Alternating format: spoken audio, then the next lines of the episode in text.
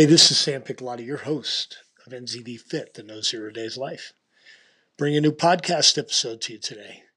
Pretty stoked to introduce today's guest. You know, we've been lucky to bring on uh, some, some really great sporting legends, and uh, to advance uh, with that legends of sport, I'd like to introduce to you today Missus Karen Smyers. Karen is a thirty-year professional triathlete, um, seven-time national champion, four-time world champion. You want to see something pretty dramatic? Tune in to the nineteen ninety-five Kona Ironman World Championship race and watch her finish when she overtook the reigning champion, Paula Newby-Fraser.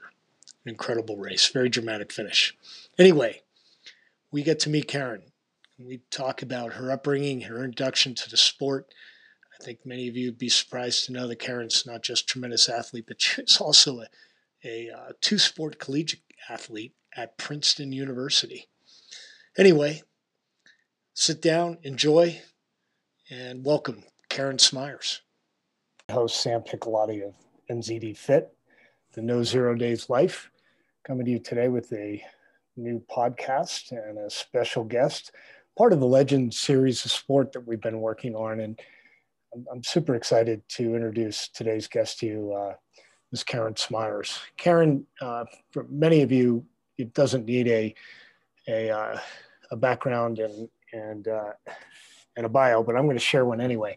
Karen's a Hall of Fame triathlete, coach, motivational speaker, and uh, event organizer, among many other things. Karen Smyers competed as a professional triathlete for thirty years. In her lengthy career, she won seven national and four world championship titles, including a very dramatic come from behind victory in the Hawaiian Ironman World Championship in nineteen ninety-five.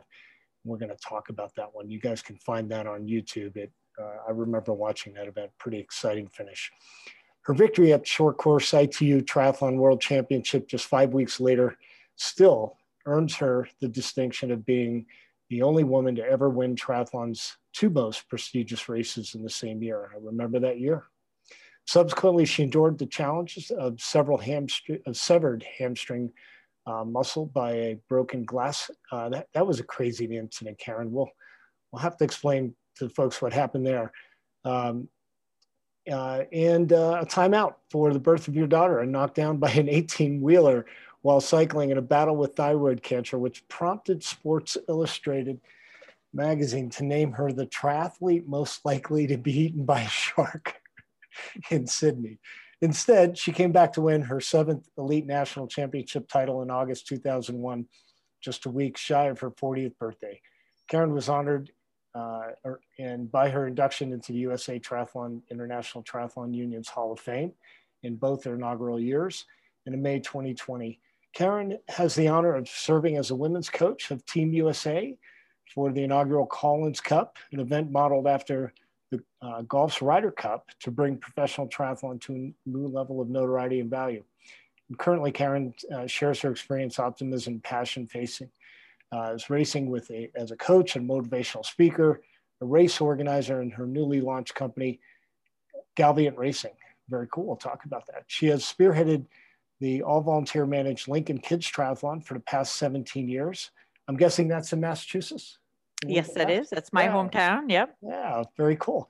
And a nineteen eighty-three graduate of Princeton University, uh, still living in, in Lincoln, Mass, with her daughter Jenner, son Casey, and husband and frequent training partner Michael King, who I think is in the other room on the trainer now. Is that right? He is. He's uh, he's on uh, one of our two compu trainers that we got back in nineteen ninety-eight. So um, he hasn't been racing so much lately, but he's still uh, he's still getting on the bike and running. He That's hasn't great. touched the water since his last triathlon, which was pretty much when my son was born, and my son's uh, sixteen now. So oh, yeah. Easy math. That's funny. Uh, Karen, so uh, you you know, I thought we'd we'd start by maybe just giving the folks and, and myself, if you don't mind, a little background on your upbringing. Uh, I know you, I know you reside in the upper Northeast uh, today, but were you born and raised in that in that area? Uh, no, I was. Uh, well, I was actually born in Corey, Pennsylvania, um, but moved to Dayton, Ohio for a few years. Um, and but mostly I consider my hometown as Wethersfield, Connecticut. I moved there just before kindergarten and was there all the way through high school. And my um, parents still live there. So I uh, go back to Wethersfield pretty frequently, and uh, went to Wethersfield High School. And um, yeah, it was a, a really nice town to grow up in. I had um, six siblings, so seven of us total. Wow. Uh, plus the addition of a, a cousin that came to live with us for a few years. So we had a very full household, and uh, I think it honed my competitive spirit from a young age. Um, all of my brothers and sisters were uh, involved in sports, and um, I was right in the middle. There were three older and three younger. Um, but for sure, my um, older brothers and sisters, when they started to do swim team and gymnastics and tennis, everything that they did, I'm like, I'm gonna, gonna do that too. And I would, you know, join and try and keep up. So um, I think that really, first of all, you know, my parents were great about um, encouraging us to do different sports and shuttling us around when, when possible. Although back in those days, we were a lot more self-sufficient. I, um, I remember biking to and from gymnastics practice, tennis practice, swim team practice. And so um, we got a lot of exercise back in those days for sure, just getting around to sport to sport. No, I know. It was uh, very different. Your parents can cut you loose in the morning, and and uh, as long as you were home by supper, you were in good shape. And uh, sure enough, there was a there was a side door up at somebody's house that would feed you if you, yeah, if you needed lunch in the midst. Um, yeah. So uh, I heard I heard swimming, I heard tennis mentioned. Uh, did, did, I'm just kind of curious how you got into the sport of triathlon. Did it begin from a swimming background or a running background? That definitely helped. Um, you know, I, I basically, my raison d'etre as a kid was to be involved in a sport. I just, I found early on that I just loved doing athletic things. And, uh, you know, I, it started with, I swear my, my dad, we had a little jungle gym at home, and I, I can't remember how old. I probably was maybe six when this was happening. But um, I remember my brother was doing some chin-ups on the jungle gym. And um, my dad was, um, he, he, he said, oh, you, you can do three, you know, well, I can do four. And he's like, I'll always do one more than you, Greg. And, uh, and so the rest of us kind of got interested in this little competition. And so we all started trying to do one more than my dad had just done, because he had promised he could always do one more.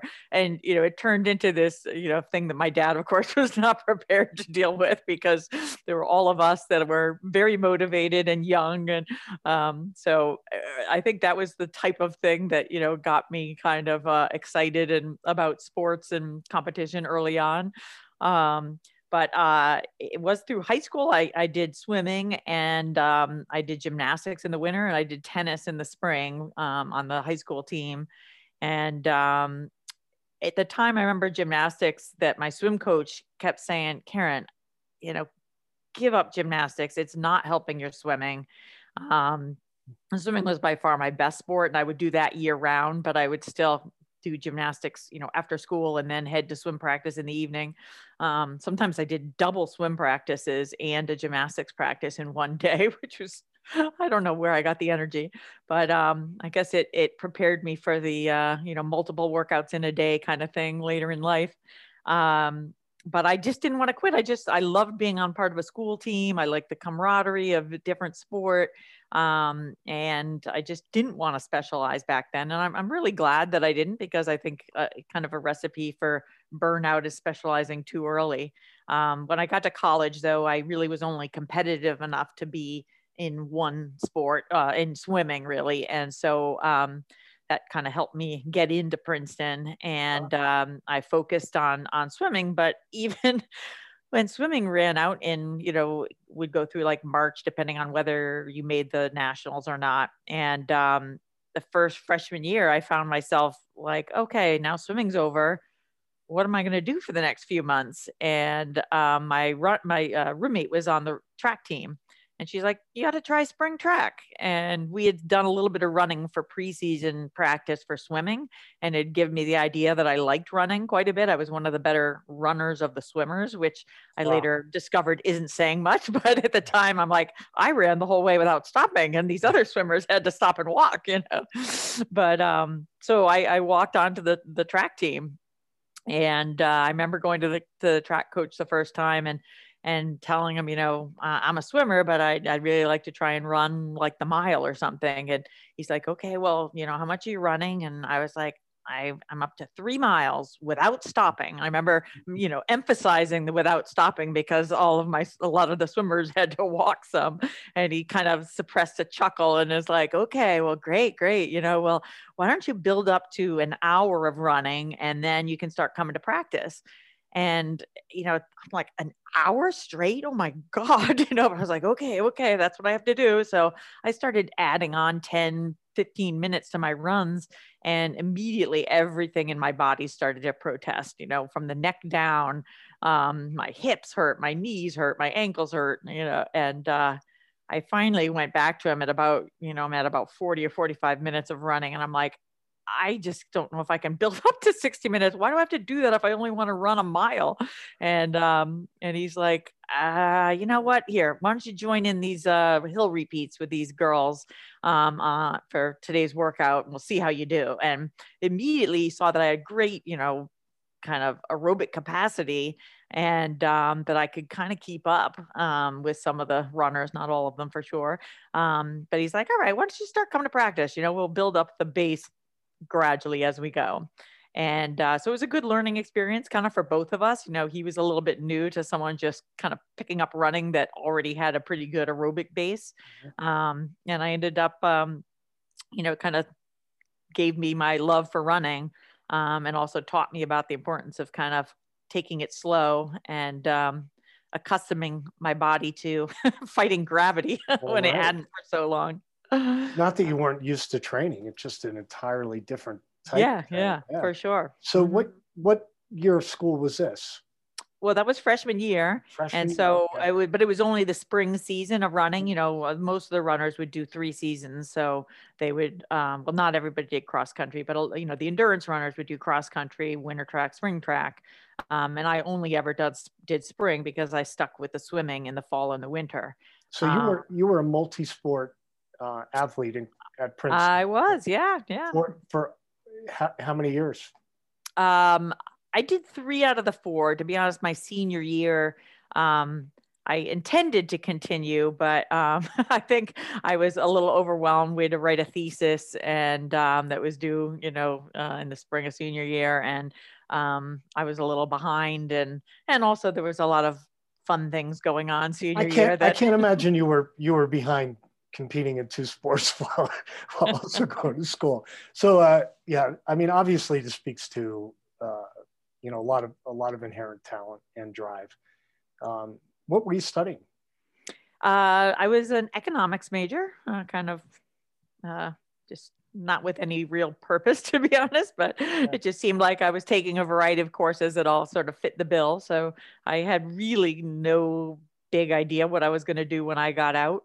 Um, to be honest, I was more concerned with how am I going to keep doing a sport when I graduate? So I, you know, I had no illusions that I was, I was not good enough in swimming to, um, to continue on and try and like make an Olympic team or something. Um, I barely made it to nationals, and that was only on relay. Um, although it was Uh, ironic that I ended up being an All-American because I was on a really good relay team. So, oh, that's awesome. um, were, you, were you more of a sprinter than a distance swimmer? Or? No, I was more of a distance swimmer, right. but um, but I wasn't a freestyler, so I did like two hundred and four hundred I M. Um, wow. But I I was also a breaststroker, so I did the one hundred breast on our four hundred medley relay, and um, yeah, it was mostly because our star breaststroker got hurt. Doing a, ironically, running has helped me in a lot of ways, but uh, we, once um, preseason, our swim coach decided as a little motivation and something different that we would train for the um, Bonnie Bell ten K in Boston, which was, um, it later became Tufts ten K. Um, And it was, you know, just kind of this iconic all women's race. And um, the Harvard women's swim team, she talked to their coach and they decided to train for it too. So we went up and we stayed with their team at Harvard and then all went and did this fun ten K um, in the fall. And uh, so our, our star breaststroker ended up getting hurt, like twisting an ankle during that race. And that gave me all of a sudden this berth onto the uh, A relay team. So, yeah, but, but that, that was my first running race ever. And, um, you know, I, I really liked it. It was just so fun being a part of this huge group of women. I was, you know, way back in the pack, but did, you know, pretty well for, uh, for a swimmer. And, yeah. um, And yeah, that I knew when I got out that I was going to want to do more of that kind of thing. And um, so, to be honest, I never, I never finished uh, answering your question about how I got into triathlon. What yeah. After we graduated, um, that same roommate that had kind of gotten me into running, she decided um, the summer after we graduated, she had heard about this tri. She lived in Boston and she heard about this Bud Light Boston triathlon that had prize money, and she was a runner and she had swum, was a lifeguard and stuff. So she had swim background, and um, she was also pretty strong on the bike. She had a bike that she would play around on. So she decided to train for this triathlon instead of getting a summer job because she thought she might actually earn more money um, at the race than she could at a summer job. And uh, I kind of watched with interest. I actually moved to Boston with her and a couple other college friends, and she ended up uh, placing in the money. And um, I was like, wow, that is so cool. And what a great sport. And I want to try that too. So we started to train a little bit together and go to some races in the Boston area. And um, yeah, one thing led to another. I certainly just started it as a hobby, as a way to kind of keep my, I knew I could keep my swimming going a little bit. So I didn't turn into mush in that regard. So and this was um, what, nineteen eighty? nineteen eighty-four. Yeah, we got yeah. graduated in eighty-three. I did my first race in eighty-four. Yeah. Yeah. Um, um, and as a matter of fact, at the end of that year, uh, kind of uh, funny story, um, I did the same Bud Light race that she had done in eighty-three. And um, in the race, I finished second, and um, they called up a different person for the prize money. Um, and so at, during the awards, I was like, huh, why didn't they call me up for that? And I, they called me up for like a, an age group award. Um, but I didn't really know the difference at the time. And I went up to the race director after and said, geez, you know, I think I beat that girl that you gave the second place prize money to. Like, how come I didn't get that? And he's like, oh, well, you didn't enter in the professional category. And I was like, well, how do you enter in the professional category? And he's like, well, next time on the entry form, just check the box that says pro. And I'm like, oh, okay. And so that's how I turned pro. That's how no easy it was way. Back in eighty-four. Yeah, it was basically just if you right. wanted to, sure, go for yeah. it. You know, yeah. I, you know, you mentioned the the Bud Light uh, sponsorship, and and it just reminded me that they were kind of at the helm, at least from my lemonade experience back east, and that period of time too, sponsoring races. And, and um, yeah, it was, it was an interesting time. I can recall, and, and I know you are familiar with that Wilkes-Barre triathlon that uh, is, is in Pennsylvania. Sure. Love that and, race. Yep. Yeah. And it was our hometown race, and, and then Ironman uh, qualifier uh, for a number of years during that Bud Light series. But That's I, right. I can remember years where people would, would get, uh, you know, would, would win or earn a spot at Kona, and they would say, nah, I don't, I don't want it. Hand, hand it off to somebody yeah. else right next to them, you know? Yeah, if you were doing an Olympic distance race, you know, it could be the last thing on your radar that you would want to do an Ironman, you know? Right. Yeah, um, I remember that well, yeah.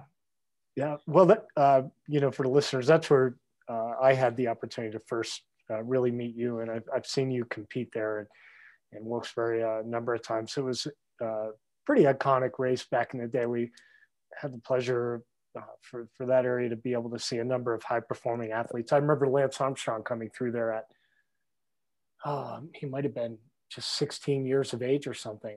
Yeah, yeah. And, and, and winning. So yeah, great, great period of time. But in those you know, what days, a Oh, I was just going to mention it just because this is one of my favorite memories of the Wilkes-Barre race. Was one year it was um, pouring rain and pretty cold, and um, I remember one person doing the entire bike with their wetsuit on. It was one of the older athletes. And I was like, that's awesome. It's not an easy bike ride. You know, there's the hills no. and everything, but that was, that was how they were going to get through it, you know? Yeah. Um, now, so did you race both the Olympic and the, and the half distance when they had it there?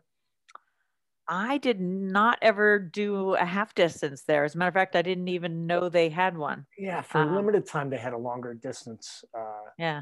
And I, I think that's what they actually called it then too, long course. Uh, you know, I don't, I don't believe half Ironman was even, you know, a, a known a name, yeah, title yeah. or verbiage. Yeah. Yeah. Well, p- probably when I, I say that I had to check off the pro box on the entry form, people don't realize that the only way you could enter races was a paper entry form back then too, right. you know, and you would, you would get them in the mail, you know, you'd have to ask the race director to send you a, an entry form. You'd wait for it to come in the mail, then you'd fill it out and you'd mail it yeah. back. And, you know, it was a very different process than it is now. No doubt. So eighty-four, you got your first bite of triathlon and, and, uh, and then had started checking the box pro. uh, At, at what point did did the racing, did triathlon racing really become a focus for you then? So, you know, once I realized like, oh, well, I, I can compete in this pro category, but, you know, this was, you know, for the few people that would um, come to the New England area, there weren't that many professionals in my, in our area. So I didn't really get to race against the best people very often. Um, but I still, you know, I started getting more and more interested in doing well and started getting the triathlete magazines and reading about these uh, um, other pros and um, their lifestyle. And I was pretty um, just mesmerized by it all. Um, but at the time I was still working full time. I worked for a computer consulting company um, right in Boston. And, you know, I would, I, I managed to fit in training. You know, I, I'd use my lunch hour to go over and swim um, at a pool. It would usually be a lunch hour and a half rather than an hour, but who's counting? Um, and then I would usually um, work out after, after, um, work. I'd go to a track practice with a running club that I had joined. And the one thing that I didn't get much in was the biking. So I would say that held me back quite a bit, um, that it was my weakness for sure, because I had no background in it. And um, it was harder to fit in when you had a full-time job. So on the weekends, you know, I'd try and do something, but I also had no idea what I was doing when training for biking. So I, I saw some um, improvement in the uh, first four or five years. Um, And one big race that I had that I did well was the Bay State triathlon. Uh, was one of the bigger races around here that had some prize money. It was also an Ironman qualifier. And uh, in eighty-five, I won that race. And there were a couple people like Colleen Cannon and oh, I think yeah. Beth Mitchell. And, um, and a really big name was Allison Rowe, who had won the Boston Marathon. And she... Um, I actually outran her. Like we were running together for a while on the run, and then I dropped her. It was a, a ten mile run course, I believe. And um, so that was like this, you know, huge thing, like you just beat Allison Rowe on the run. and uh, so that gave me like a, a huge kind of boost in, in um, confidence and sort of dreams for the future, I guess. Um, but I would go to like the big races, like Hilton Head was the national championship. Um, and I didn't do all that well. I, I tended to get there and sort of be overwhelmed with nerves and never quite rise to the occasion. Um, the first few years I'd, I'd get killed on the bike. Usually, like I just could not keep up to the top people on the bike. Um, But uh, what turned it around for me was in nineteen eighty-nine, the company I worked for decided to go on halftime. Um, nothing to do with my hour and a half lunches, but we weren't doing that well financially. So they cut back on our um, time, and I was able to spend the rest, uh, the extra time biking. I decided like, if I want to be a triathlete, you've got to start making biking your priority to get better. And um, so I started um, just making that the first workout I would do of the day. And, um, and gradually I started getting a little bit better by putting in a little more time. Um, and all this training was, yeah, I mean, you, you were coming up with these programs on your own. You, you yeah. Were, yeah. No coaching whatsoever. There. Yep. Yeah. Um, you know, I had, I had had coaching in swimming and running because, um, of having, you know, done it in college.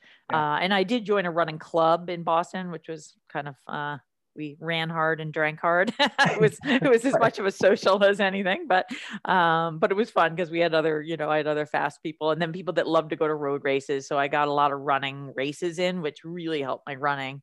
Um, I love doing, you know, ten Ks and five Ks, and I did my first half marathon and stuff like that. Uh, and actually during this time, I also, um, a few, uh, women got excited about trying to make it to the, the so the first Olympic trials in the marathon was held in eighty-four. And, um, uh, one of my friends ran in that, and, um, she was kind of a new acquaintance at the time, but after that, a bunch of women are like, let's try and qualify for eighty-eight. And I got kind of swept into that little group and uh, ended up running a mar- my first marathon in eighty-seven and qualifying for Olympic trials. So no kidding. I after your, ran after in your first race. Yeah. Yeah. Well, I, I, yeah, I had that as a goal. do, you, do, um, you, do you recall what your finish time was then? Uh, it was a two forty-eight, and this uh, was, or, or two, no, two forty-seven. This was at um, the San Diego um, marathon. Um, and, uh, yeah, the qualifying time at the time was two fifty. So I made wow. it in, and, um, and then the next marathon of the, that was in December of eighty-seven. And so the marathon trials were in May of eighty-eight. So I ran the trials as well. Um, leading up to that, I, I had my first experience with, um, iron deficiency. So I think running all of that was the first time I'd run that many miles. Um, you know, this, so it took me what, so in eighty, uh, yeah. Remember when I couldn't run over three miles without having yeah. to walk? so, just, you know, just four years earlier, right? Well, that was, I graduated in eighty-three. So that was probably more like nineteen eighty that I was having trouble. So yeah, in seven years, it took me to build up to marathon distance, which I think that's reasonable. Yeah. Um, and, um, so, but anyway, yeah, I was very iron deficient before the trials, and, um, few people are like, you shouldn't even run. Like I was really struggling with my just running out of air when I would try to push myself. Um, but luckily I got it diagnosed and got some um, six weeks or something of iron in me, and felt much, much better by the time I got to the race. And um, I ended up running a two forty-two, which I was thrilled wow. with, because wow. I really went in thinking I'm just going to run this for fun, for the experience, not knowing how I'd feel. Um, and I ended up feeling really, really good and, um, having a blast. Um, That's so, amazing. So, yeah. Uh, was that your best marathon time? Um, well, up until I think two thousand fifteen, the only other time I ran a marathon was during an Ironman. So yes, it was. I, right. I never managed to run faster than two forty-two during an Ironman. about, uh, not to be outdone. Uh, yeah. I, wanna... I just never, after I started doing triathlon more seriously. So in eighty-nine, um, when we went on halftime and I started to get better, it, it also happened to correspond with when our, um, the first ever I T U World Championships were being held. And so in eighty-nine, I had heard, you know, they're going to be this national team that you get to go to Avignon, France to race. And um, I was like, that's so cool. I want to go. And we're going to be six women, six men for the pro team. And there were three qualifying races, and I made that my goal to try and make the team. And um, I really kind of bombed in the first two races. Well, not bombed, but I didn't come close to making the team. You had to be top two. And I think I was, you know, sixth or seventh in the first race and fifth or something in the next one. And so it came down to the third race, and I knew this was my last chance to qualify. And, um, I remember I, this was, you know, I was still struggling with my bike to get it better. And the same thing would always happen. I'd, I'd be with the leaders in the swim. During the bike, one by one, people would go by me and open up a gap. And then on the run, I'd be able to run a few people down, but not always enough to get into the top three. And um, so in this race, I remember just so clearly at one point during the bike, um, all these people had started to go by me. And I just was getting so down on myself, like, you know, geez, you're not going to make this team. You stink. You, your biking is just the worst. What's wrong with you? And just this negative kind of spiral. And, um, and I made the decision in the middle of the bike. I'm like, you know what? You just weren't meant to be a triathlete. Just, you know, finish this race the best of your ability, because you're, you're not going to give up in the middle of something. So just finish this strong. and then you can throw the bike away and um, and just be a runner. And uh, um, I was like, ah, good, I feel better now. And so I just kind of finished the bike with no pressure.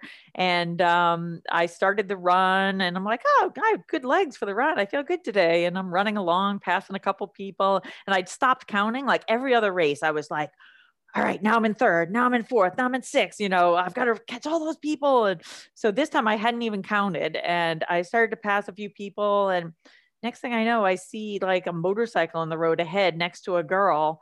It was Jan Ripple. And I was like, huh, what's that motorcycle doing in the middle of the course? And uh, as I got a little closer, I'm like, oh my God, that's, that's Jan Ripple. That's, that's the lead motorcycle. Oh my God. And I, I was able to run up and catch her and win the race. And I'm like, I love triathlon. I love my bike. well, well, you know, I mean, it, uh, we've all been there, right? When Yeah. Well, it's funny. I, you know, what I, I really take away from that was, I was putting so much pressure on myself for this outcome that I wanted that I was completely like skipping the process, you know, of having to just focus on the moment, doing the best you can. And once I let go of the outcome and the, you know, um, that overwhelming anxiety about not getting the result I wanted, it, everything fell into place, you know? Yeah. That's, that's a great testament. I, and, you know, you, you hear it, it's hard to remind yourself. Yeah, when, when you're in those moments, right? Mm-hmm. uh, but I, I imagine that that experience. Well, I hear it in your in your in your voice, but I would imagine that that that carried with you for a long time in your career, and, and sure. gave you another level yeah. of maturity from an athletic standpoint, right? Yeah, that you know, good things come to those that just keep pushing. You know, like and. Uh, um, Yeah, just to to never give up, even in the middle of a race when things are looking ugly. And you know, I, I that's one I think of the um, the things I'm probably most proud of is that um, even on races where you know it's easy when you're winning or doing really well to stay motivated, but continuing to like not give up and and not just you know mail it in and walk home. Um, is really difficult. And, uh, um, but I think that's the thing that gives you the breakthroughs, you know, cause especially at a race like an Ironman, you're always going to have these tough moments where you're like, oh my God, I feel so awful. I don't think I'm going to be able to continue, or I'm not going to be able to, to hit the time I wanted or the beat the pre- people I wanted or whatever. So just being able to weather those moments and just say, well, it doesn't matter how bad you're doing or how bad you feel, you're going to keep going to the best of your ability. And that's all you can ask, you know? And I think that mentality of, you know, you don't only finish the race when you're doing well, um, is, is it makes you just that much mentally tougher. uh, no, no doubt. And I, and as you well know, you know, it, it translates to so many other aspects of your life, right? Oh, sure. Uh, you know, learning, learning those, you know, those mental toughness uh, skills, if you will, from, from the physical standpoint. I think I've often said, like, we, we know that we know the power that the, the mind can have over the body, but I think we underestimate uh, the ability for the body, a strong, with, with a strong body to build a strong mind. You know, there's sure. a yin yang Uh, principle there at work that mm-hmm. I, I don't think we can ignore. You you don't sit on a couch and and get mentally tough. Yeah, no, I know that's what people are like. Oh, what do you do for you know mental training? And I'm like, I train and I push through the tough right. spots. You know, and point. If it's uh, raining and you know not ideal weather, you learn how to make do. And um, you know, if you're having a bad day, you learn how to you know bounce back or. Um, yeah, all those things. Definitely. It's just simple things like that. You know, you mentioned the rain and, and I, we don't get a lot of it uh, out here in Colorado, but I've certainly had my share back east in Pennsylvania. And, um, and s- some of the most enjoyable training days I've had was when I just, you know, let go, uh, stop fighting the fact that I didn't have perfect weather conditions and just absorb the element of, you know, of the rain the day, you know? Yeah. Yeah. So you, you certainly haven't been without your challenges. I, I, I want to ask, you know, Sports Illustrated's uh, reference to uh, the triathlete most likely to be eaten by a shark. Uh, yeah. Tell us a little bit about that. Uh, so that was leading into um, two thousand Sydney. So um, triathlon was in the Olympics for the very first time in two thousand. And um, I had had a series of accidents and illnesses leading in in a fairly short period of time. Um, and I was, you know, I was uh, probably a favorite, um, at least earlier in my career. So I had won the nationals, you know, through the, throughout the nineties, um, seven, sometimes I think.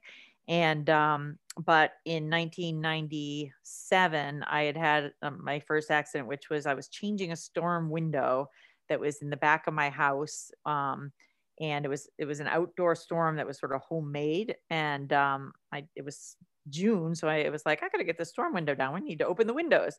And, um, I went out back to, and it was, you know, good size, like two and a half feet by three feet or something.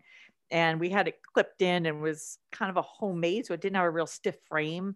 And I still to this day don't know why, but um, when I lifted it out, it cracked while it was over my head. And all of a sudden glass was just falling out of the frame all around me. And I put my arm up just instinctively to kind of block it from my face and neck. Thank God I did, because I got a shard right in my um, forearm that, you know, could have cut an artery if it had hit the right way in my neck. And, um, but one shard caught the back of my leg and went through my hamstring.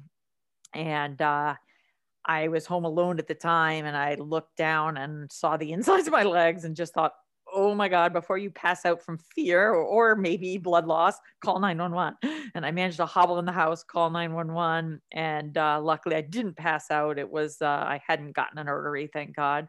Um, but, um, when they took me to the emergency room and decided to kind of put me under while they cleaned it up, um, I woke up in the, uh, the next, uh, from my anesthesia with a cast, um, from ankle to hip, um, cause they decided to repair my hamstring.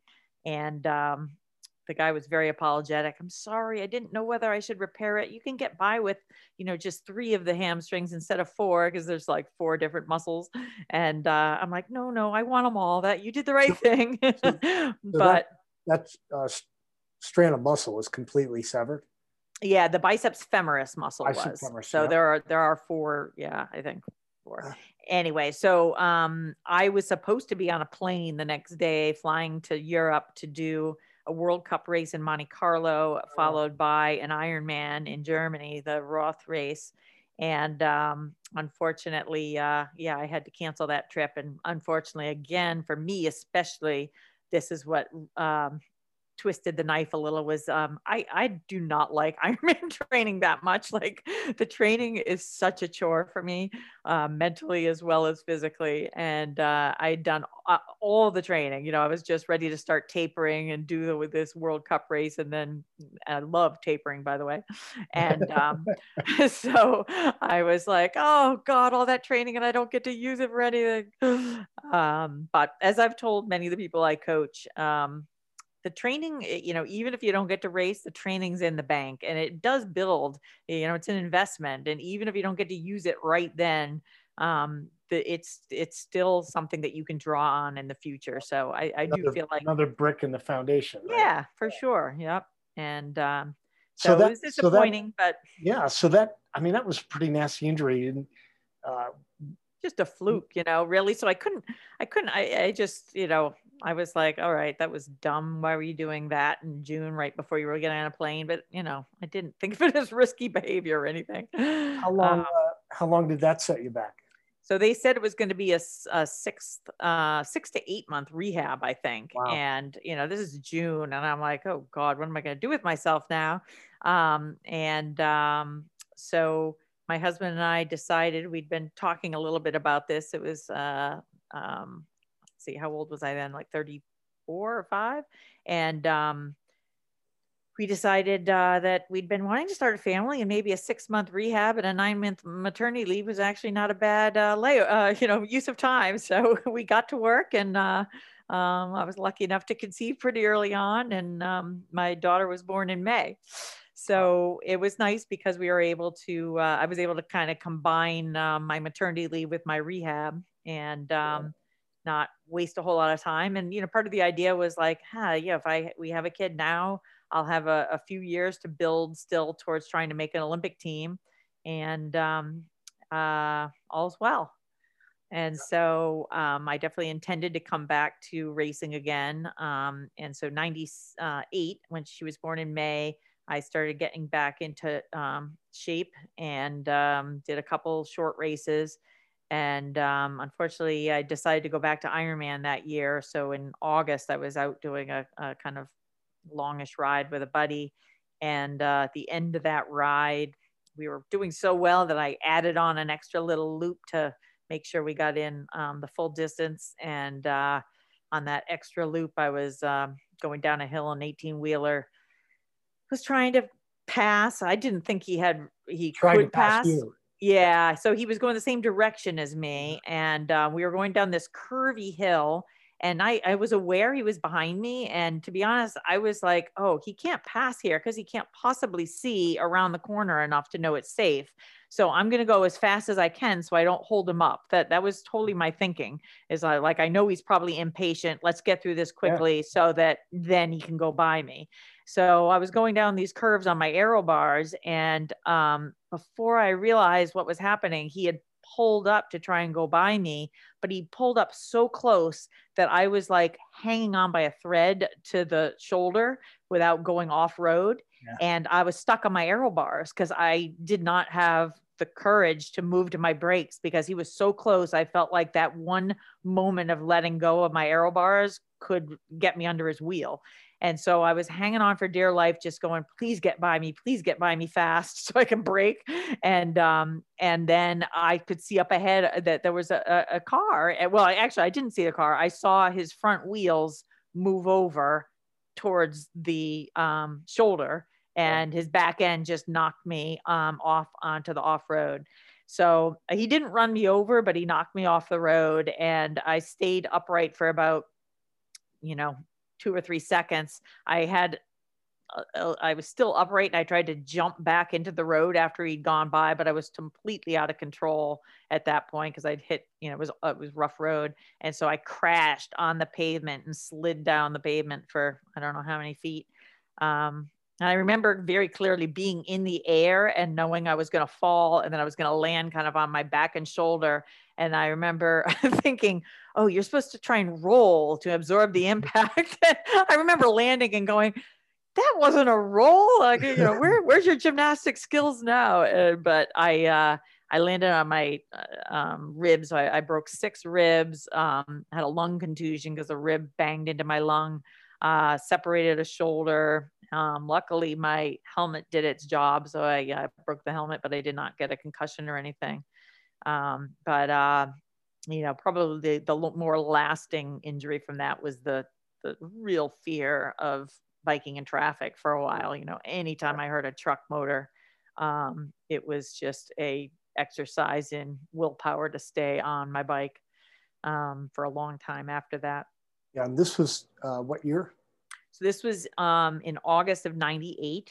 Yeah. And um, so that was, yeah, kind of a second thing. Um, you know, I was out for the rest of that season, obviously couldn't go to Ironman that year, but I, I was back doing everything by ninety-nine, um, beginning of ninety-nine. I, I knew it was the important year for qualifying for the Olympics, that I had to get my world ranking back up, because um, in order to even go to the trials, I had to do a bunch of World Cup races to bring my ranking up. So I started out kind of early in ninety-nine, getting to some World Cup races, and, and gradually raced my way back into um, the thick of things, and um, qualified for the trials. And um, so probably right around then was when Sports Illustrated. Oh, no, wait, I had one more thing. That's right. So by yeah, the end of ninety-nine, um, I went back to Ironman that year. And um, but right before Ironman, I had a weird, like, kind of bronchitis thing, and I went to the doctor for, and while I was in there, I just mentioned, like, you know, the front of my throat looks awfully uh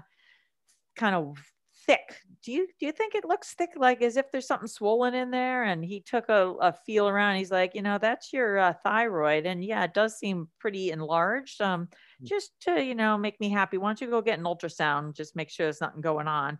So I went for this ultrasound, just thinking I was keeping my doctor happy. And the technician, after he did it, he's, I was like, do you see anything? And he's like, well, you got a bunch of nodules. And I said, well, what does that mean? He's like, oh, it probably means you have thyroid cancer. Oh. I'm like, what? Um, so um, I, that, you know, one thing kind of led to um, the fact that I probably had this. And I talked to um, uh, my doctor who said, yeah, you're going to need a biopsy to confirm. And I was like, you know, I'm going to Ironman in like three weeks. And do I have to do this right away? And he's like, you know, it's a very slow growing cancer. You know, if you have it, there's definitely treatments, you know, it's not going to change in a few weeks, um, what the treatment would be or your outcome. So, um, you can wait if you want, you know, it's up to you. And I talked to my husband, we decided to wait to find out until after the Ironman so I could focus on one thing at a time. So I went back to Hawaii that year, finished second. I had a great wow. race, you wow. know, having been out for a couple years. Um, I felt like I raced as well as I could have, um, for my condition. Lori Bowden, um, that year passed me on the run and had to, and broke three hours for the first time. So, you know, I was wow. happy that someone had to break a record to, uh, to beat yeah. me. Yeah. And, um, so I was quite thrilled. Uh, at the end of that race, I remember thinking when I finished, oh, that's right, I might have cancer. I'm like, oh my God, now I have to take care of this. I'm like, this can't be. I just finished second in the Ironman. There's no way. Um, but I had also uh, talked my doctor into like letting me do one other race. So right after Hawaii, I flew to Mexico for one more. Um, it wasn't a World Cup, but a, um, it was like a points race that I could um, add on to my ranking. And Draft Legal, that, you know, the race had sort of uh, switched to, to Draft Legal racing. And um, during that race, another fluke accident. I'm riding in the pack and, um, the girl in front of me, we, we were about to go up a steep hill. So we all kind of stood to kind of surge up the hill and stay with the group. And as she stood, her foot fell out of her pedal, her, um, her whole pedal came out of her crank and unscrewed. So she, when you, she went to step down, she went right down and fell, and I had no time. I was, you know, drafting. So I, I fell right over top of her and I landed. I did, I did finally do a somersault. Unfortunately, I landed on my other shoulder and broke my collarbone. Wow. Um, and so this was like, uh, November of ninety-nine. And, uh, I flew home, got the biopsy the next day, um, which said that I do have cancer. And so, um, I realized I had to have a thyroidectomy, have my whole thyroid removed, and then have a radiation treatment to, to kind of treat the, um, um, any leftover thyroid cells. So this was all happening, you know, end of ninety-nine. Olympic trials are in May of two thousand. And um, all of a sudden I'm out of the water for six weeks with the collarbone break, plus a, a, a surgery for removing and, a thyroid. And a, and a toddler at home, right? Yep, yep, yep, yeah. that too. So um, anyway, that is why Uh, Sports Illustrated, um, they, so I, you know, as I was still trying to make an Olympic team, my story got a lot of kind of traction and interest because, um, um, here I was, you know, battling all these things and, um, trying to come back in time. So with, you know, with build up, the Olympics are always looking for good stories. So all of a sudden I'm on, you know, World News Tonight with Peter Jennings and uh, like all these people I would know, you know, I'd won the Ironman. I never got anybody talking to me about this stuff, or I'd already won, you know, three or four world championships and, you know, hadn't really gone beyond the, uh, triathlete magazines of the world. So it was very interesting to all of a sudden have um, different people interested in my story, but uh, for all the wrong reasons in a way. So, but the, uh, you know, the, the really ironic part was that um, they named me the triathlete most likely to be, get eaten by a shark in Sydney, but then I never ended up qualifying for the Olympics. So I gave it my best shot, but um, yeah, it just was not perfect timing for me. And yep. um, But you, you had, you had an incredible career. I, I just looking back. So seven, you were right. It was seven national uh, titles and, and four world championships. Were they, were they four uh, Ironman wins? No, no. So um, two of them were I T U um, world championships. And this was, you know, before there was an Olympics. So at the time when I, I think in my resume, I say the two most prestigious races, which at the time, Ironman and the I T U world championships at the Olympic distance were the two really, you yeah. know, known world championships. You know, since then we've added seventy point three that people think of as, you know, a, a legit world championships, I guess. Um, and of course the Olympics now, I would say, is uh, higher in prestige than probably anything almost. Um, maybe not Ironman, but remains yeah. to be seen. You, um, you did have, uh, you did have a, uh, what, a two-year uh, title at, at Kona though? Is that right? Uh, only one. Nope. I, I was, um, I finished uh, just first the one time in ninety-five. I finished second twice, um, ninety-four and ninety-nine. I finished third in ninety-six, fourth. Yeah. So second, second, and fifth in nine and two thousand one. That's awesome. So uh, two, second in ninety-four, uh, chasing down Paula Newby-Fraser at that time, I think. She, yeah, she she had my number many more times than I got hers. That's for sure. uh, but but you know, as mentioned in um, you know, in the intro, that ninety-five race was very dramatic. Uh, you know, a great a great win for you uh, after a uh, you know what you know was seemed seemed I'm sure from the crowd's perspective anyway that uh, you know Paula was favored again, but. Uh, she ended up, she ended up failing uh, pretty terribly in that race. And uh, you had, you had a great, you, you had overcome her in the run and on, on that event. Very dramatic finish. I was watching, you know, some of the, uh, the footage on it and, and, and she, she was just, she was very ill, but came back to get up on her feet and, uh, and cross the line as well. Uh, so yeah.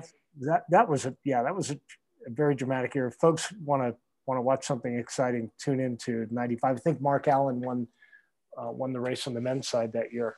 He did. He also had a, a big come from behind. I think uh, Paula was uh, eleven and a half minutes ahead of me, um, or, or close to twelve, um, starting the run. And he, I think, was like thirteen or fourteen minutes behind starting the run. And both of us were, were able to come out ahead um, to, to win the race. But uh, his was less drama. drama yeah, his really competitor stayed race. on his feet. But yeah, that was very, uh very it was exciting race, quite a race sure. to be a part of with Paula. Yeah. Oh, I mean, yeah, I wouldn't say so much. Yeah, she uh she definitely had some nutrition difficulties um during her race, which uh it's really hard to watch, you know, after yeah. seeing her so dominant in some of the her other Ironmans, to see her just hanging on by a thread, and then actually not hanging on by a thread yeah. at one you, point. You, you never know how your body and... it's, it's just always so amazing. I always think, you know, the, to be able to get that kind of uh, chemistry correct, you know. Yeah. Uh, well, I think, you know, that, right? It's funny if you hear her talk, you know, I, I talk about that race a lot from my perspective, but I've heard her talk about it from her perspective several times. And Um, you know, everybody has a story, and, uh, you know, sometimes you just don't know what goes into people's races. And you know, she talks, it was really interesting to hear her talk about how she had won it so many times that people came to just expect it from her. You know, they'd be like, oh, going to do it again, Paula. And, you know, she's like, well, I'm going to try, but it's, it's not easy, you know? and, and I think it was a little, she thinks that there might've been a little bit inside her that was almost like trying to show people that how hard this is. She might've almost self-sabotaged a little bit in terms of the nutrition and, um, and just, uh, you know, it was, I think that, yeah, the, her legacy was, was weighing on her a little bit or something.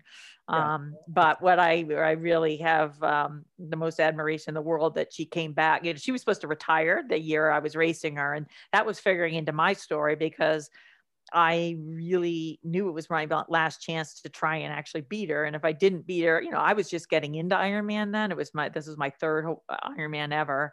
And I had been fourth and then second. And I was like, okay, the next logical step is to try and beat her. And she, you know, still was beating me quite handily. And um, the first two times I'd raced her. So um, I was like, this is my chance. And then when she got that huge gap on the bike, I was like, oh God, you've blown it again, you know? And, um, it, and what was frustrating to me was I, I could, I could beat her on the bike at the short course at like Olympic distance. And so like, why does she keep out biking me in the long distance? Like I'm as tough as anybody, what's wrong with me? And so it was really, um, kind of, a yeah, Uh, were, just, were you being coached at this point now in your career? Still not. Nope. I was, uh, you know, I would, I would pick people's brains a little bit, but to be honest, in some ways, it's probably a good thing that I wasn't um, immersed in what other people were doing, because I've discovered that I'm not the type of person that can do lots and lots of mileage, um, mentally or physically. Um, I, I can do hard days, but then I kind of need an easy day afterwards. Whenever I go to, you know, a camp or something where I do three or four or five hard days in a row, I'm a basket case on day three, um, sometimes even day two. And, um, you know, people that, you know, I think I'm as good as in, in racing, they can out-train me all the time, you know, if it's like day in and day out kind of stuff. And so, um, luckily, I didn't really know what other people were doing, being kind of a little bit isolated in New England. I just kind of found something that seemed to be working for me. I definitely did my long bikes, long runs, um, but I kept up some kind of hard stuff during the week that because I was still racing Olympic distance. So I, I kind of um, liked to continue to do, you know, a track workout here and there, or a um, hard time trial bike, or at least keep the Olympic distance racing going, which kind of kept my speed. Um, and then I would add in kind of a longer brick workout midweek. And, but I, I was not into like, let's see if I can get up to three hundred miles a week on the bike. You know, I was like, if you hit two hundred, that's good.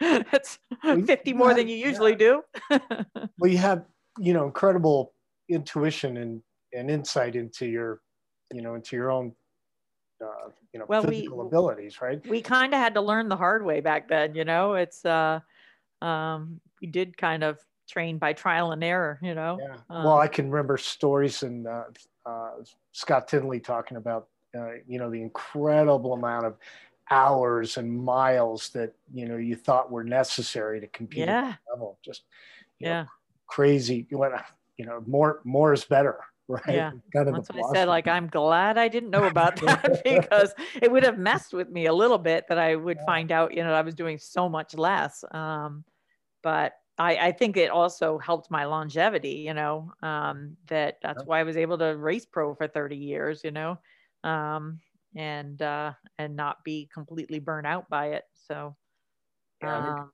and, yeah you've, you've, you've had a phenomenal career, thirty years of professional racing. I, you know, just remarkable. Um, and tell us a little bit about what, what you're up to these days. Cause I, uh, I know you're, um, you, you mentioned the Zoom thing, and, and I think you're doing uh, some Zoom classes for, uh, for folks. Do you mind talking about that a little bit? Yeah, no, not at all. Um, so, you know, when the pandemic uh, kind of shut things down in um, the Boston area, um, I had been coaching indoor bike classes um, for She, since my son was born. So when I was pregnant, I realized I was going to have to start supplementing my income, because life as a pro is changing a little bit as I got older. So um, I started coaching and doing these indoor bike classes on CompuTrainers. Um, but when the pandemic um, shut things down, uh, all these people that loved coming to the winter classes, this was in March, and they still wanted to be in, when it wasn't warm enough to really be outdoors yet. And I said, oh, you know what, let's, if you have an indoor trainer, let's meet on Zoom. I'll coach the workout over Zoom. And, you know, I kind of just started it thinking just it's something to get us through the spring, um, or get us to the warmer weather. And, um, but as the pandemic kind of kept going, we found that uh, people just begged me to keep them going, because it was our, we weren't seeing people much, you know, everybody was yeah. kind of isolating. We, we there went through a time where we didn't even want to bike outdoors with anybody. And, uh, so it was our way of just kind of staying connected and, um, yeah, keeping the kind of camaraderie together. So I've been doing them, um, you know, several a week ever since, uh, it's been almost a year now. And, um, you know, I've gradually gotten a few, um, different people to join that have heard about it through various, uh, um, other outlets. So, you know, I've got someone from Colorado that joins in. Occasionally I'll have people from, um, down south. And so anyway, it's uh it's a nice group, and I just do four classes a week, and, um, you're on your own trainer. It's not like, uh, you know, a Zwift kind of where you're controlled by, um, sure. the, um, you know, you're not hooked in, your yeah. bike is independent and you control it. and I run the workout, and uh, you just set your resistance to get the um, prescribed power or perceived exertion. And um, it's good. They're really good workouts. And uh, like I said, it's, it's also good camaraderie. So yeah. So you're on Zoom and everybody's, everybody's joined in in a, in a virtual. Yeah. Meeting. And you can have any kind of trainer you want, you know, you, you can awesome. have a, a, a smart trainer, or you can have just a random, you know, uh, magnetic one. Yeah. Um, that's no power and no cadence and no anything. That's pretty cool. So, you know, so the folks understand you, you don't need to be on, you know, on a fancy uh, smart trainer, you know, uh, attended to some software system. You're, you're on a virtual uh, call and a meetup. Uh, you know, you have the, com you have the ability to have some conversation and chat. You can be riding your magnetic trainer, your fluid trainer, your rollers, if you'd like, yeah. uh, your, even probably a stationary bike if, if, uh, if deemed fit. Are you, um, Yeah. Some people do it on Peloton and yeah. Uh, cool. yeah. So how, if somebody were interested in joining in, how do they, how do they subscribe? Um, so it, I, what I do is I, if you tell me you want to attend, I send out a Zoom link the night before. Um, the way you would tell me is um, you could either, um, you go on my website, Karen Smyers dot com, and there's a way for contact Karen. Um, if you send me an email that way, then I'll send you all the info about what days and times the classes are, and um, and how you would join, and um, any other little tidbits of information as far as setup that you might need to know.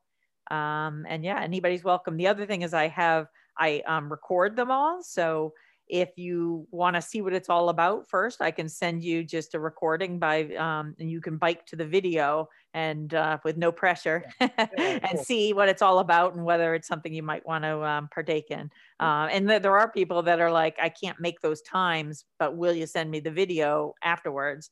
And mm-hmm. so um, some people just bike along to the videos. And I have to say it's, it's kind of a riot, because you, it's kind of a history of the, the pandemic, because you get to hear us talking in real time about, you know, oh my God, did you see that, you know, now all the gyms are closed, and geez, you know, gatherings, we can't have more than ten people indoors at once. And, uh, and then we were talking about, yeah, I'm sure by July the races will be back on, you know, so it's really uh, us processing everything um, as the months go by.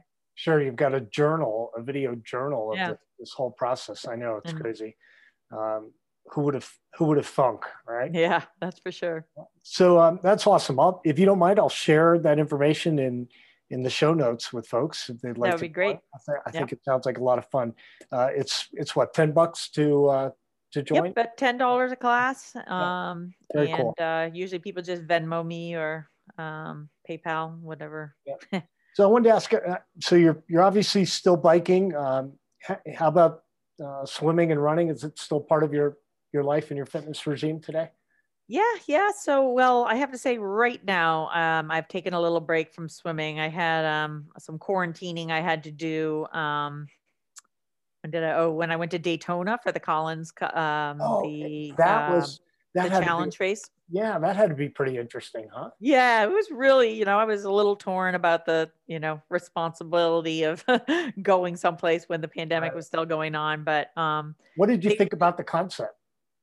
Uh, it was so cool. Like, it was a, a great place for a race. I wish, you know, it would have been better if there weren't kind of regulations in place in terms of gatherings yeah. and masks and all that, because, um, you know, when you were watching the race, you were still trying to kind of socially be socially distant and, um, uh, and not yell, things like that.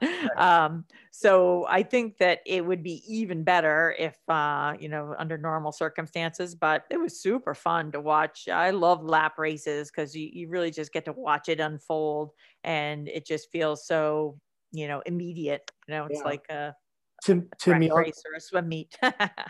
Tim Yon of uh, U S A Triathlon was a guest uh, a few episodes ago, and we were, we were chatting about that race. I didn't know it was happening until, uh, you know, a friend who's a, a coach had been down and, and posted it. So I, I had to, you know, I watched a little bit of the streaming. Pretty interesting concept, because it was all in one self-contained uh, arena. In, in yeah, on the Daytona Speedway. Yep, Speedway. Yep. Yeah. Which I, I didn't even realize they had a body of water there. Yeah, yeah. No, and it was actually a pretty nice place for swim. They, they did two laps. Um, but boy, they had, you know, they had an amateur race that, um, yeah, got tons of people. They, they sold out of the amateur race as well that, um, that was held before. And, um, yeah, it was, it was a really nice venue for a race. And, and I, I can imagine, I mean, they didn't open up the stands, but, yeah. um, you know, if they had opened up the whole stands, it, it would have been super fun. You know, you'd need yeah. some, um, some screens and a really good announcing and everything. Yeah. But, um, the T V broadcasters did a great job. Um, and so it, it, you can still see the, um, the show. I think if you Google it, you'd be able to find it. Um, it was on T V a couple times, and yeah, it's probably um, on YouTube. I, I, yeah. it, I, I'm sure that the, you know, the premise is to try to help, uh, build the spectator opportunity for the sport, of course, you know, I know that yeah, and just U S A make it Triathlon. Easier to cover media wise, you know, yeah. um, you know, you're constantly able to really see how the race was unfolding. That's one of the challenges with triathlon. It, you know, the longer the distance, the more expansive the course is. So from a spectator standpoint, uh, you know, much like watching a, a bike tour, you get a fraction of it, you know, yeah, yeah. unless you can get yourself to another, another point on the course. Yeah. Uh, I think sometimes what you, you, the best way for, yeah, a race like, say the Ironman or something, is you have to have really good commentators that are telling you what's happening where you can't see, but it's also fun to be there and, you know, see, you know, certain points of the race in person. So you really need both to make a, an Ironman or something like that exciting. Um, this was at a little shorter distance too. So um, it was the half, so it wasn't quite as uh, long of a, um, uh, yeah. Spectating experience. I, I have to imagine, you know, in, in all of your professional years of racing, that uh, your um, your relationship with the crowd has has had to be pretty interesting too. I, I imagine for, uh, well, you tell me. I mean, even even for an elite or professional, are you still feeding off the crowds like like the amateurs are? Uh, definitely. Um, I, I've always been an extroverted racer. You know how there's some people that they turn inward for their kind of, um, they, they need to block everything out and just think of themselves or whatever. I've always tried to draw energy from the people around me and inspiration, um, as well. I, I remember in particular, like at Ironman on one of those really windy years where I was, you know, scared, frankly, um, as well as frustrated, because there's these crosswinds that you're just afraid you're going to get blown off your bike. And, you know, I, I would coming down from Javi, you know, hanging on for dear life, thinking, oh my God, oh my God, am I going to die? And across the way, I'd see, you know, a seventy-five year old lady, you know, charging along towards Javi. And I'm like, you know, at this time I'm like seventy-five now. I don't think of as old as all at all, but back then when I was in my thirties, that seemed old. Um, but I'd be like, oh my God, they, this is so inspiring. Like, look at them. They're not scared. You know, they probably didn't even start biking till they were sixty, you know, knowing the opportunities that women had. Um, and I also remember, you know, I'd be frustrated with that, with the headwind. And I see Daryl Haley, the New, New England Patriot that did um, Ironman. Yeah, right, right. Huge guy. And he's yeah. like, you know, like a barn door going through these headwinds. And I'm like, oh my God, if he can make it through, or, or the Hoyts, you know, like, yes. This, yeah. Know? Wow. So what, I've always really liked to like look around. It it's just it just kind of grounds me to be like, you know, get out of your self pity and your, you know, in, uh, out of out of your own head and um, get some perspective here. You know, I, that's always sort of helped me. Um, and then, you know, if if a spectator is cheering, I, you know, I have to take a, a few things with a grain of salt. You know, I'd be chasing Paula down and, and I'd get a split like, oh yeah, you're um. you're half an hour back, you know? And then the next split would be like, you're only a few minutes behind. And I'd be like, all right, it's probably somewhere in between, you know? So, um, but then I would see like a Dave Scott who I'd be like, okay, he's going to give me to the tenth of a second, you know, and he, right. he would give me a good split. So right. um, I, I definitely would pay attention to that kind of thing for sure. That's very cool. One of, one of the things that um, I've admired so much about you and, and, and your career has, has been, uh, you know, obviously your your prowess and your success as an athlete and the level of determination and perseverance you've had. But uh, you, you know what I what I've witnessed firsthand is is um, is how humble of an athlete you've been and a professional. And uh, and, and watching you years back with uh, my daughter in a in a kids race before the Wilkes-Barre triathlon, and then you know, playing video games in the arcade, uh, you know, you know, in the pre-race. So, uh, you know, folks, Karen Smyers, uh, Hall of Famer, but, uh, but certainly one of, one of the best in the sport. That's um, the part of the races that I've actually really, really enjoyed is the, just the, um, all the things that go around a race as well. You know, I, I like that, that, you know, hanging with people before the race and after the race and getting to know, um, especially when they're traveling around the world, you know, that getting to know other triathletes from other countries. It's just a great way of, um, you know, expanding your uh, knowledge about the world. And, um, um, and I've always been sort of a social athlete as well. So I, I enjoy my post-race beer for sure. Um, one of the things I look forward to the most. I, I get it. That's, that's what, that's probably what kept me in the sport for, for a number of years, was being able to get to that beer tent after, after the race. Absolutely. Yeah.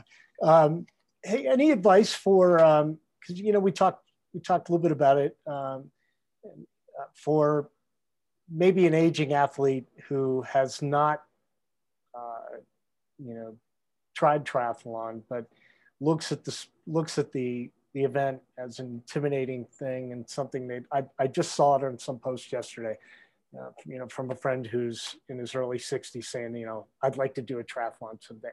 What, what advice do you have for those that are looking at it, that are intimidated, uh, that might, might want to take on a try? Yeah, I would say, you know, do not make it into something bigger than it is. Like, I've talked to so many people that are like, I, I really want to try a triathlon sometime. I'm like, oh, well, can you, you know, do you have any swim background? They're like, well, I swim, you know, three times a week and I do, you know, twenty-five hundred yards and, um, and I, I'm running twenty-five miles a week. And yeah, I've done, you know, a couple long bike rides or whatever. And I'm like, what is holding you back? Like, you are so right. ready for a triathlon. They're like, oh, I could never do all three together. I'm like, you absolutely can.